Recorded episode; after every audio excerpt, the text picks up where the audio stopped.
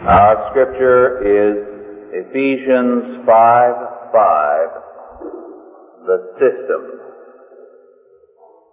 Ephesians 5 5, the system.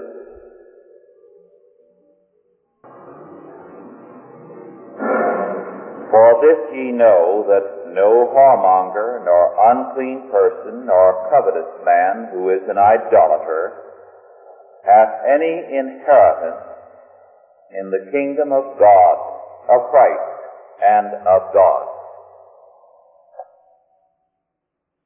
The tenth commandment forbids the evil desire and taking of that which is properly our neighbor's. St. Paul in Ephesians 5 5 calls such covetousness idolatry. How shall we understand this? And why is it idolatry? Why even more than the whoremonger or the unclean person is the man who violates the tenth commandment on a par with the man who violates the first, an idolater. In evil covetousness, a man takes a lawless course and redefines it as a justifiable one. Man has always been prone to justify his every act. Justification is a necessary cover for man. So that man is always trying to justify himself in whatever he does. But the tenth commandment puts its finger on a particular aspect of man's sin. That particular form whereby he takes that which is properly his neighbor's and then vindicates it as a way of life justifies it, makes his will into righteousness, and therefore worships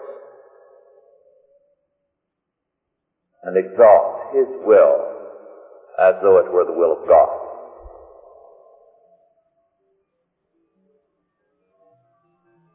Having defined that, now let us turn aside for a moment and examine something that occurred in California at the beginning of the century.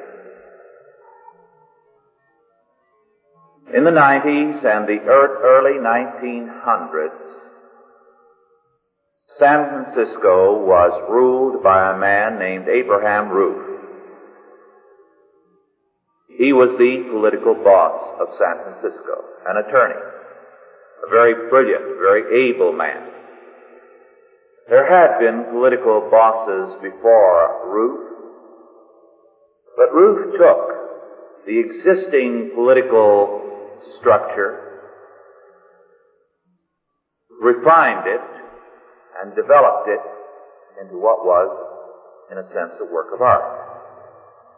He brought together business, government, labor, the unions, and crime into a league whereby they ruled the city and exploited it for their own purposes.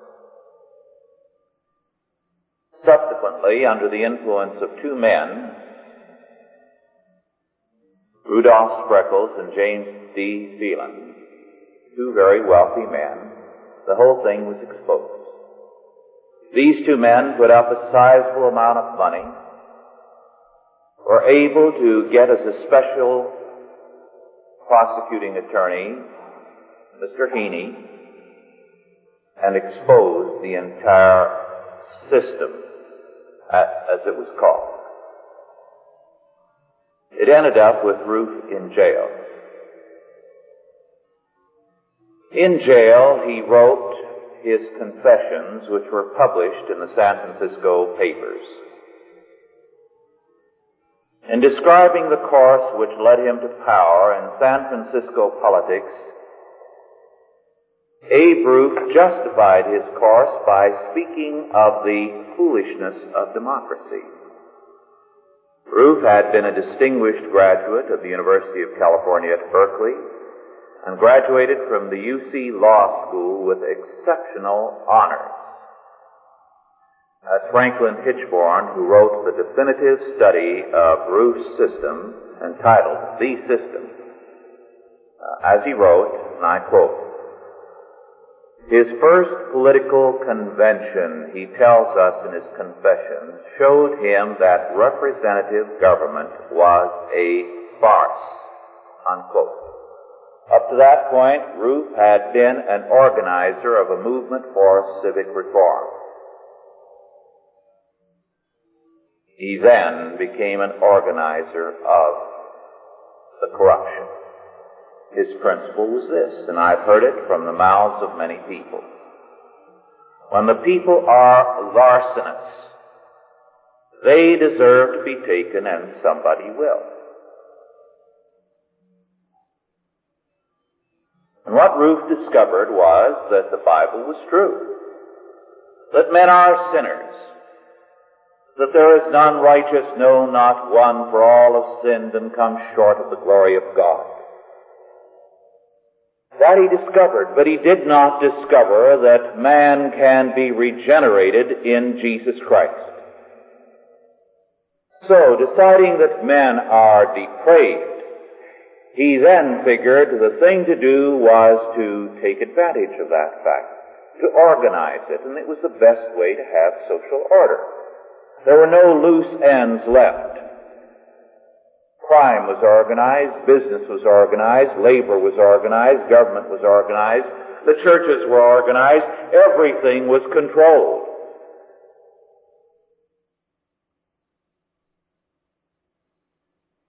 But we are not justified in robbing a thief because he is a thief, and the cure for corruption, proof to the contrary, was not more corruption.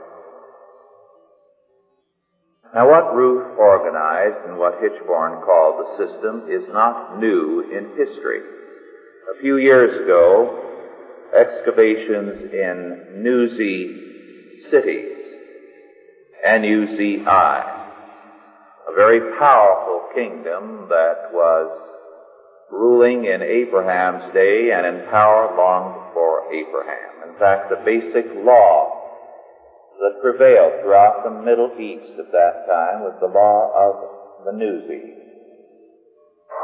And we have evidences from their documents that they had a system working in their cities. Political bosses controlling and organizing every aspect of the life of the city. Hichborn's term for it, the system, is a good one. By system, he means the organization of, of corruption and graft in er- every area of life into a form of political order. Labor, business, civil government, and the churches unite to form a system of entrenched theft and covetousness which exploits the people. But the system rests on the already existing corruption of the people. It cannot exist without it. This is why, as we saw about a month ago, it is useless to spend your time documenting what the enemy is doing or what conspiracies are doing. They are always there. They have always been there in society from the very beginning. Unless you can abolish sin from the world, you will have conspiracies and evil groups of men. But they have always been ineffectual in every period of history where there has been help. Just as we are all continually exposed to every kind of disease, so that there are cold germs, tubercular germs, and other germs all around us, but we never come down with them unless our resistance is weakened. So no society will ever come down with the infection of any conspiracy unless it's resistance is weakened or destroyed. And it's no cure to tell a man that he has TB or a cold. Cure is to give him health.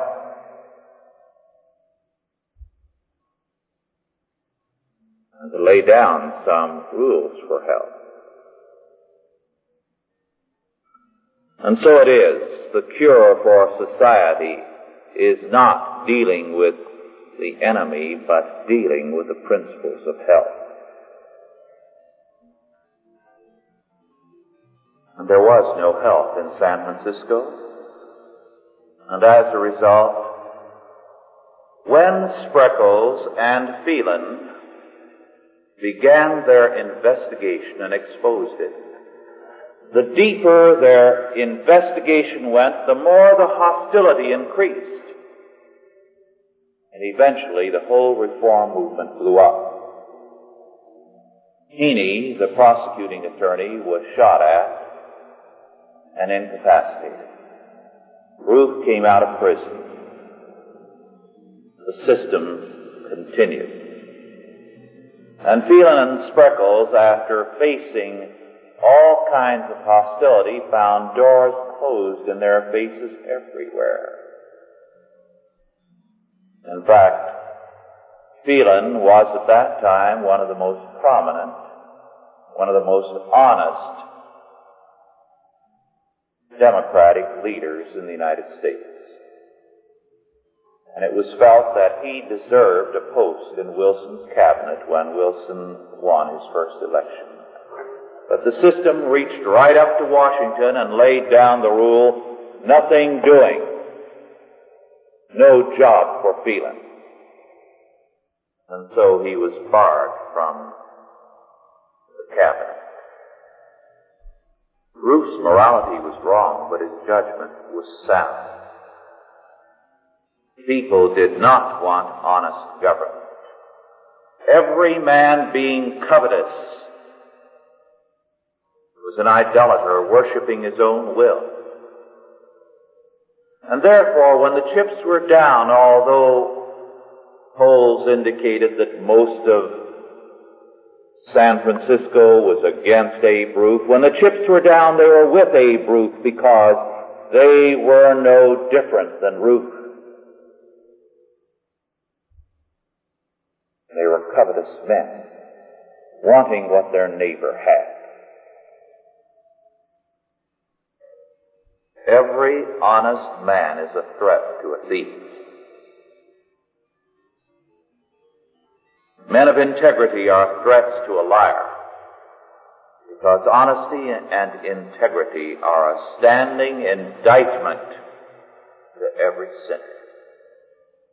Thus, the real criminals in the eyes of the people were finally Spreckels and Phelan. The two honest, dedicated citizens who had put up a great deal of money to try to overthrow the system. The covetousness in the heart of every man, which while it made them right against Ruef and Schmitz and the others, when the chips were down, they lined up with the evil men. Because to strike at one man's idolatry, his covetousness, is ultimately to strike at all. There is no reform possible for such men apart from regeneration. If you have the dictatorial power to impose a hard and savage law, you can briefly keep such people in line, but not very long. Where men are covetous, their idolatry will rule society and tear it asunder. No bribe nor any threat will alter the situation. There's a very amusing personal episode from the life of the painter Bruegel. And Bruegel lived in Antwerp, was a very successful and a very wealthy painter. He brought in a servant girl to be his housekeeper. She was a very attractive, a very pleasant girl.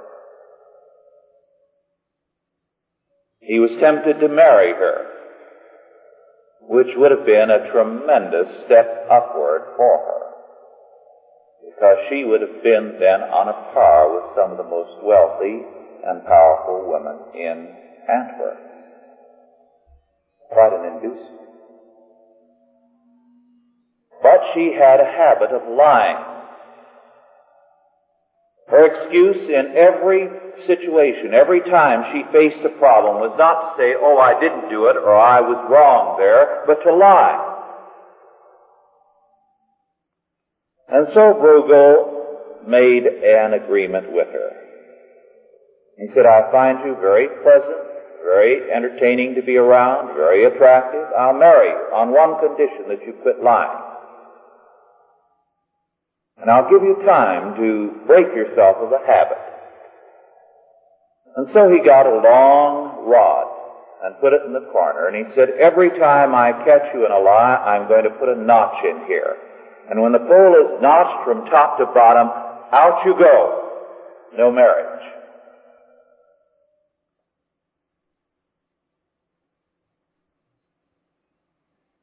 It was a very short time before the pole was notched from top to bottom, and she was out of the house. The inducement was great, but her nature was stronger. The sinner, instead of changing, seeks to remake the world in his own image, which is idolatry. And the servant girl, instead of mending her ways, was all the more insistent that every lie she told, no matter how preposterous, was the truth. It only confirmed her in her lie. It only made her all the more insistent in it. Why? Because she was guilty of idolatry. She coveted the position. But the root of her covetousness was more than a desire for being mistress of a very lovely home and having a position of wealth and prestige. It was that her will be done. Her way be right. And so she lost everything. The covetous man, therefore, instead of changing, strikes out the honesty or the happiness of others.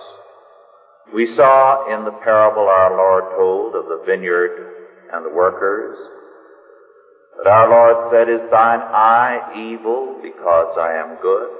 Or as Moffat renders it, have you a grudge because I am generous? It is the privilege of God, the Creator, to make man and to remake man and the world. In the beginning, God created all things, including man. And He is now in the process of remaking all things with Jesus Christ as the principle of recreation. Unto man, God gives the opportunity to share in that remaking by means of his godly work and his obedience to law. These are the God-ordained means of reestablishing dominion and bringing all things into captivity to Christ. But the wicked, covetous man, the idolater, steps outside of this lawful path and seeks by lawless means to remake the life and the world that is around him. As a result, he assaults everything that is his neighbor's. Because he is God in his own eyes, an idolater. He cannot accept the world as it is. He must remake it in his own image. Thus the covetous man has his system. He seeks a state of affairs whereby lawlessness is turned into law. And he tries to get the results of law by his covetousness. He wants society to further his lawlessness and yet protect him in it. Just as the political system is the organization of graft and corruption into a form of political order, so the personal system uses covetousness and lawlessness as means to a new form of personal and social order. To remake the world in terms of man's image. And the result is moral anarchism and social collapse. Now the names for such a system vary. You can call it Nazism, fascism, communism, socialism, welfare economy, democracy, whatever you want. But the goal is always the same. Under a facade of morality, a system is created whereby man says it is lawful for him to desire and to take what is properly his neighbor's. And instead of being regenerated, he tries to remake the world in terms of his own covetousness. And wherever you have this system, whether it goes under the name of democracy or Nazism or communism or socialism, its result is a general decline in morality. Theft, murder, adultery, false witness, and covetousness all increase because man is a unity. If he can legalize and justify seizing his neighbor's wealth or property, he will then legalize and justify taking his neighbor's wife. It's not surprising that right now, the biggest seller of our day is a book entitled The Sensuous Woman, the purpose of which is to vindicate every kind not only of adultery, but of perversion. Every kind. In hardback, it has sold fantastically. It is now going into paperback. And the first printing of the paperback edition is two million copies. Every imaginable perversion is vindicated. Should we be surprised? Not at all. When you vindicate man's lawlessness, his covetousness in one realm, taking another man's property through taxes, through socialism, through inheritance taxes, income tax. Man being a unity is going to legalize taking his neighbor's wife, or as in the case of this book, his neighbor's dog.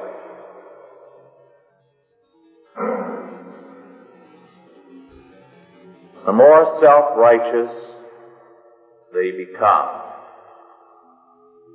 the wider the gap between profession and performance. Today, man, in this day of the system, call it by any name you will, professes more morality than ever before in history. We've never had more peace movements in history. We've never had more movements professing reverence for life and how terrible it is to kill. We've never had more opposition to things like the death penalty and people bleeding for every criminal. And you can go on down the list. The environment, everything.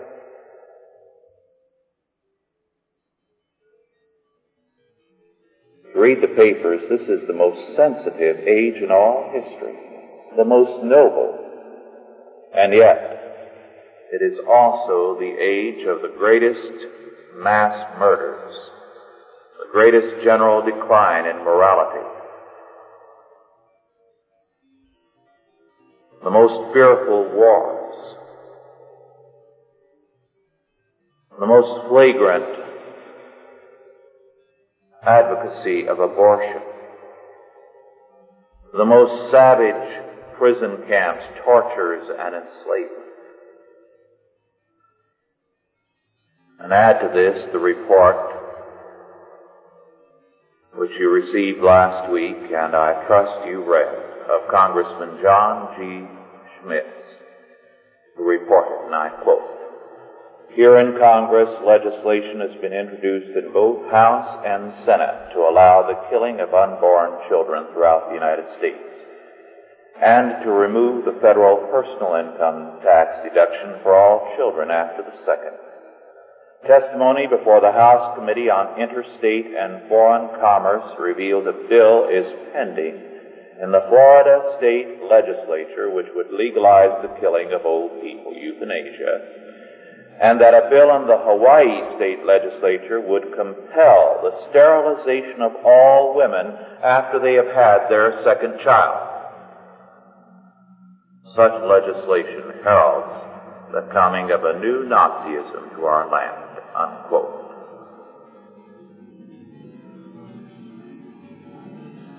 This in an age that professes itself to be the most sensitive period morally in all history. The words of St. Paul can well describe our generation. Professing themselves to be wise, they became fools. Professing themselves to be lovers of life and mankind, they are revealing themselves as haters and murderers of men. Because, as covetous men desiring what is their neighbor's, they are idolaters. And their will is their God. And they will kill and destroy anything that stands in their way. The tenth commandment, therefore, is an extremely important one. Thou shalt not covet. Thou shalt not desire and take anything that is thy neighbor's. Let us pray. Almighty God, our Heavenly Father, we thank Thee that it is Thy law that governs men and nations. And that in this day when men make their will, their evil, covetous desire and seizure into law, Thy law shall prevail and confound them. We thank Thee, our Father, that Thy justice shall flow and overwhelm all thine enemies according to thy word, like overrunning waters. So our God, we wait on thee. Make us strong in thy law word, zealous in thy service, unto the end that the kingdoms of this world may become the kingdoms of our Lord and of his Christ.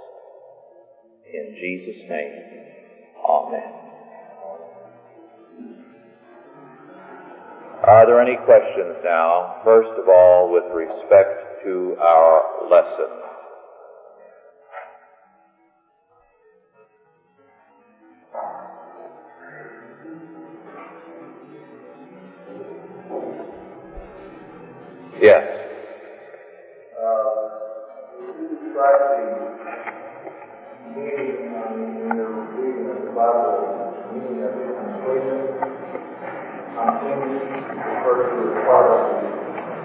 Uh, Yes. The uh, nor unclean person. Now, the word unclean also appears in the Old Testament, the uncleanness of a thing. It also appears in the New Testament as the word fornication. Now, today, the word fornication has been very much restricted in its meaning. So that by fornication it means sexual relations outside of marriage, apart from adultery. Adultery being where a married person is involved, and fornication referring to sexual relations between unmarried uh, persons. Now, the word fornication definitely does include such sexual relations, but it is broader. But we get from the same word the word pornography. It refers in general to lasciviousness. The word fornication, therefore, would cover the entire pornographic industry from the producer to the customer. It covers every form of perversion. It also covers rebellion against authority. So it's a very broad and an important term. It's one of the most important terms in the Bible. And it's been limited in its meaning.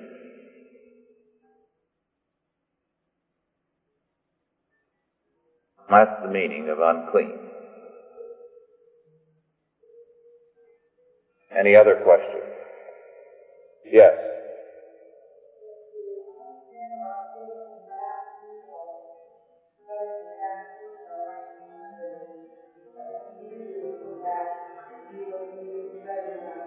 Yes. In San Francisco at that time, the one minister who stood up and fought it was run out of the ministry. He was one of the most powerful Methodist pulpits in the city of San Francisco. And he stood with these two men, and the end result was he was run out of the ministry. Now, what we can do is not to try to make the mistake these men did, which was endlessly to document and try to expose the evil. This doesn't accomplish anything. What we can do is to begin to rebuild, you see. We have to reconstruct first. We've got to know the law of God and obey it for ourselves. Second, we rebuild a Christian institution. This is where the Christian school movement is so important. This is where rebuilding and reestablishing new churches, new colleges, every kind of new institution. You create. Today, for example, Christian schools like St. Thomas Episcopal School in Houston, Fairfax Christian School in Fairfax, Virginia, and many others like them, uh, they are creating a different kind of person. And when you multiply these schools across the country, you realize that a different type of child is developing in America today. Now, when you put against this all the millions that people have poured into political reform, trying to elect somebody who, when he's elected, is no different than the man before him, and maybe worse you realize how most of the reform movements have been a waste of time. You have to reconstruct. Yes.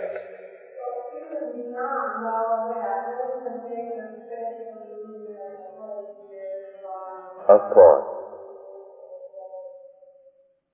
Of course it does. We have to recognize always the sovereign purposes and counsel of God here. But when we speak about the human aspect of it, we have to emphasize the duty that is ours. The duties are ours, the results are in the hands of God. So we do what we can in every age. Then we leave the results in God's hands. Yes.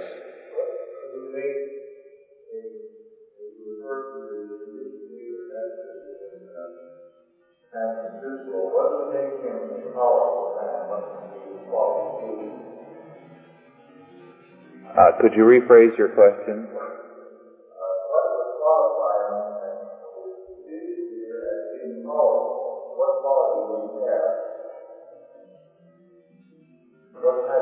Well, yes.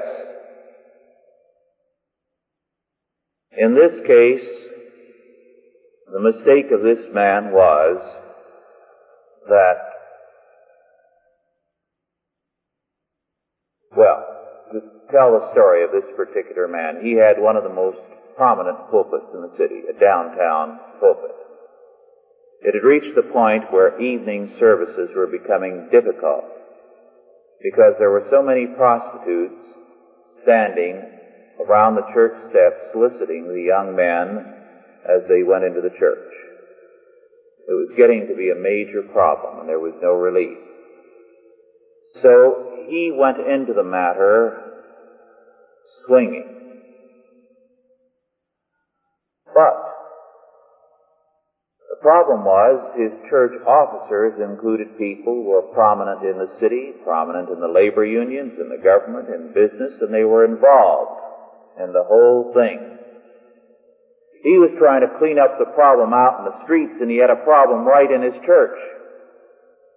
That's where the real problem was. And he didn't face up to it until it was too late and suddenly he realized that in fighting what was out in the streets and in the city hall, he was stomping on the toes of most of his congregation and they stomped on his and he was thrown out. They said they wanted someone to preach the simple gospel and not to interfere in what wasn't his business. So you see, he started the reform in the wrong place.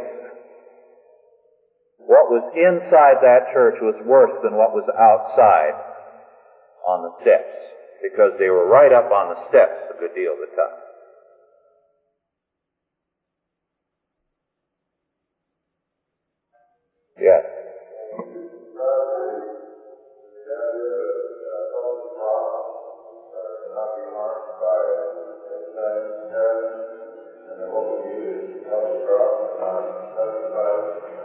A very good application of the same principle. I asked Dr. Walter Lammers several years back if he used any of the pesticides and whatnot. He said, no, I don't need to. I provide a healthy soil for my plants. And that takes care of the matter. You see, uh, Pasteur himself, who was the founder of bacteriology, said in health, the soil is everything. That is, the bacteria are always there. The problem is, what's the health of the body, of the soil, of the animal? That's the key.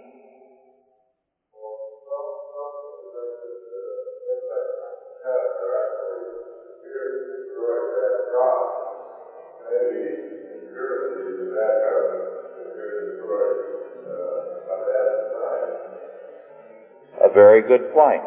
And I think a great deal could be said to vindicate that.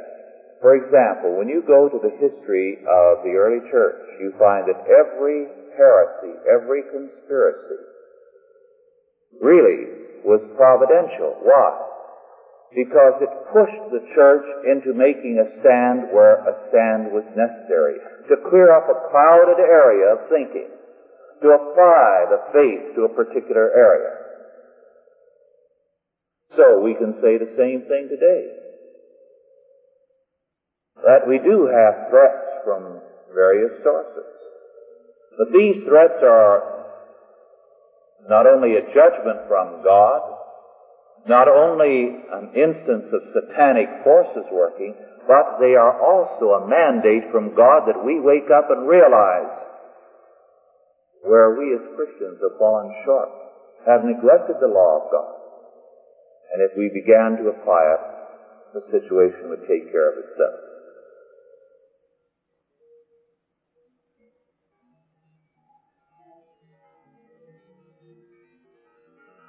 There are no further questions, I'd like to share something with you. Incidentally, before I do, uh, thing that tickled me no end this week, as I think you know, our Chalcedon Report mailing list has been growing quite steadily. And we do have a number of very interesting and outstanding people throughout the country and abroad on our mailing list. So this week we got the most distinguished name yet, George Washington. George Washington is an attorney in Tulsa, Oklahoma, uh, in the firm of Washington and Washington. So now we have George Washington on our mailing list. I'd like to read something to you that is relevant to what we've been studying about the law. It's from a book by Sir Arthur Bryant, the historian, and it is about Henry II of England, of the Angevin dynasty. And Henry II we know better as the father of the so-called Richard the Lion-Hearted and King John and the wife of Eleanor of Aquitaine, one of the most notable and famous women of the Middle Ages and one of the most interesting and exciting women, not always the uh, best behaved, but a very interesting personality. His realm was a tremendously large one because his realm took in not only all of what is today England, but a major portion of France, all the way to the Pyrenees or the Spanish border. Because when he married Ellen, Eleanor of Aquitaine, who was the ex-wife of King Louis of France, he gained the major portion of France. Now, Henry II was quite a strange person. In some ways, we would call him a very weird person. But his dedication to law made him greater than himself in some respects. Well, let's see what Sir Arthur Bryant has to say here. High among the founders of the world of ideas and institutions we inherit was the king who 800 years ago created a framework for the common law to his contemporaries, the first Plantagenet was, like Napoleon, a terrifying phenomenon. At the core of his being lay a demonic energy. This ruthless, formidable man with his bullet head, sandy, close-cropped hair, and hoarse, cracked voice, who ascended the throne of England at 21 and died before he was 47, was always on the move, always imposing his will, always ordaining. His restless wife, vitality, drove both his wife and children to rebellion. In fact, he had his wife locked up for I think about 17 years before his death. She bore him seven or eight children. But slaving far into the night over the business of an empire that stretched from the Cheviots to the Pyrenees, and constantly traveling from place to place, he never wasted a moment or tolerated the least delay. Beneath his urbane manner and hail-fellow good humor ran the diabolical temper of the Angevin. There were times when he tore off his clothes in rage and gnawed the straw from his mattresses. Uh, we also have accounts where he would roll on the floor and chew at the carpet. But this was part of his way of keeping his temper in line, and he didn't knock off somebody's head as he could have. He took it out on the furniture and the rug and the mattress until he calmed down. All who opposed him were met with unrelenting, unscrupulous resolution. Yet those who worked with Henry II loved him. The praises of his judges and exchequer officials were based on more than flattery. For his devotion to their common task, the creation of order in his kingdom's affairs, was the consuming passion of his life. Above all, he sought to make his rule endure. It is this that constitutes his claim to greatness. The supreme object of his crowded, stormy life was to create institutions that could preserve his inheritance after his death from the disintegrating forces that threaten all emergent societies. He used the prerogative to bring the whole system of freehold tenure under national law by making the smaller landowners right to his property dependent on royal instead of feudal courts. He struck at the root of the great lord's power over his military tenants, and he dealt a death blow to trial by battle and private wars.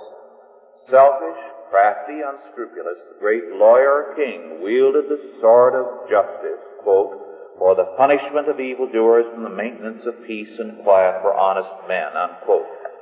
His judges made his remedies available in every corner of the realm. With the precedents they enshrined in their judgment, they little by little created a common law for all England. They established the same system for north, south, east, and west, for town and country, for Norman, Englishman, and Welshman. They nationalized, as it were, the law. Henry's achievement was far in advance of his age. By the end of his reign, there was no major offense against the public peace which could not bring the offender within range of a royal writ. Henceforth, whoever gave law to England was to have a machinery by which it could be enforced against the strong as well as the weak. The professional judges Henry trained, the courts in which they sat, the writs they devised to meet popular needs, and the judgments they left behind to guide their successors, helped to ensure that justice should be done even in the royal absence or in the reign of a weak or unjust sovereign. By making the common law the permanent embodiment of a righteous king sitting in judgment, the great Angevin established the English habit of obedience to law which has been the strongest of all the forces making for the nation's peaceful continuity and progress, unquote. I think this is especially interesting because you see, Henry II, by putting the nation's strength in something bigger than himself, the law, by common law is meant the biblical law, the Mosaic law established a strength in the kingdom which was able to survive two worthless sons, Richard the lion-hearted and John, and to give a continuity and a strength to England that has given it more stability over the centuries than other countries with far greater assets have been able to maintain. This is a very telling witness to the importance of the right kind of legal foundation. Now the law cannot survive too many generations if the people continue reprobate. But what Henry II did prove was that it could survive for some time that if the kingdom were dependent upon the king or the people, it would quickly go downhill. But the law would keep it together through a couple of bad generations. In terms of the future, this means that the law is the greatest security for a people, a true and a biblical concept of law. Let us bow our heads now for the benediction. And now go in peace, God the Father, God the Son, and God the Holy Ghost bless you and keep you, guide and protect you this day and always. Amen.